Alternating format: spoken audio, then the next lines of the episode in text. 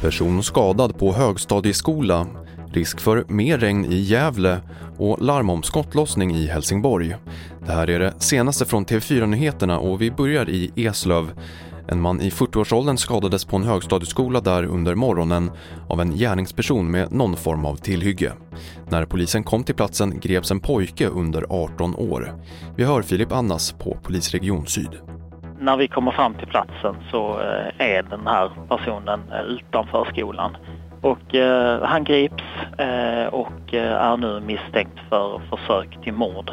Vi har gjort en grundlig undersökning av hela skolan för att verkligen vara säkra på att det inte finns några fler som har blivit skadade och enligt den bedömning som vi har gjort så är det en person.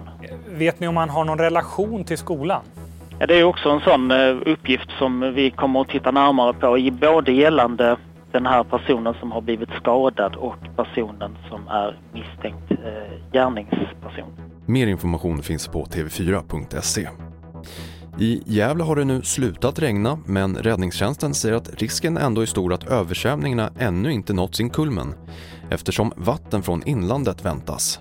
Man har beställt barriärer från MSB och man håller också koll på tre dammar utanför Ockelbo och Ovanåker efter larm om rasrisk.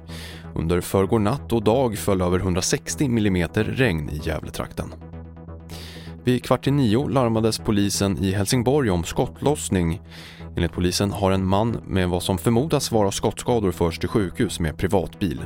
Skadeläget är oklart och polisen håller nu förhör med eventuella vittnen. Så avslutar vi i Norge där flera elsparkcykelföretag stämmer Oslo kommun för beslutet att begränsa antalet elsparkcyklar på stans gator.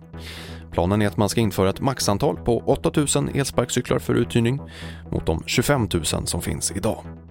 I studion Henrik Sell.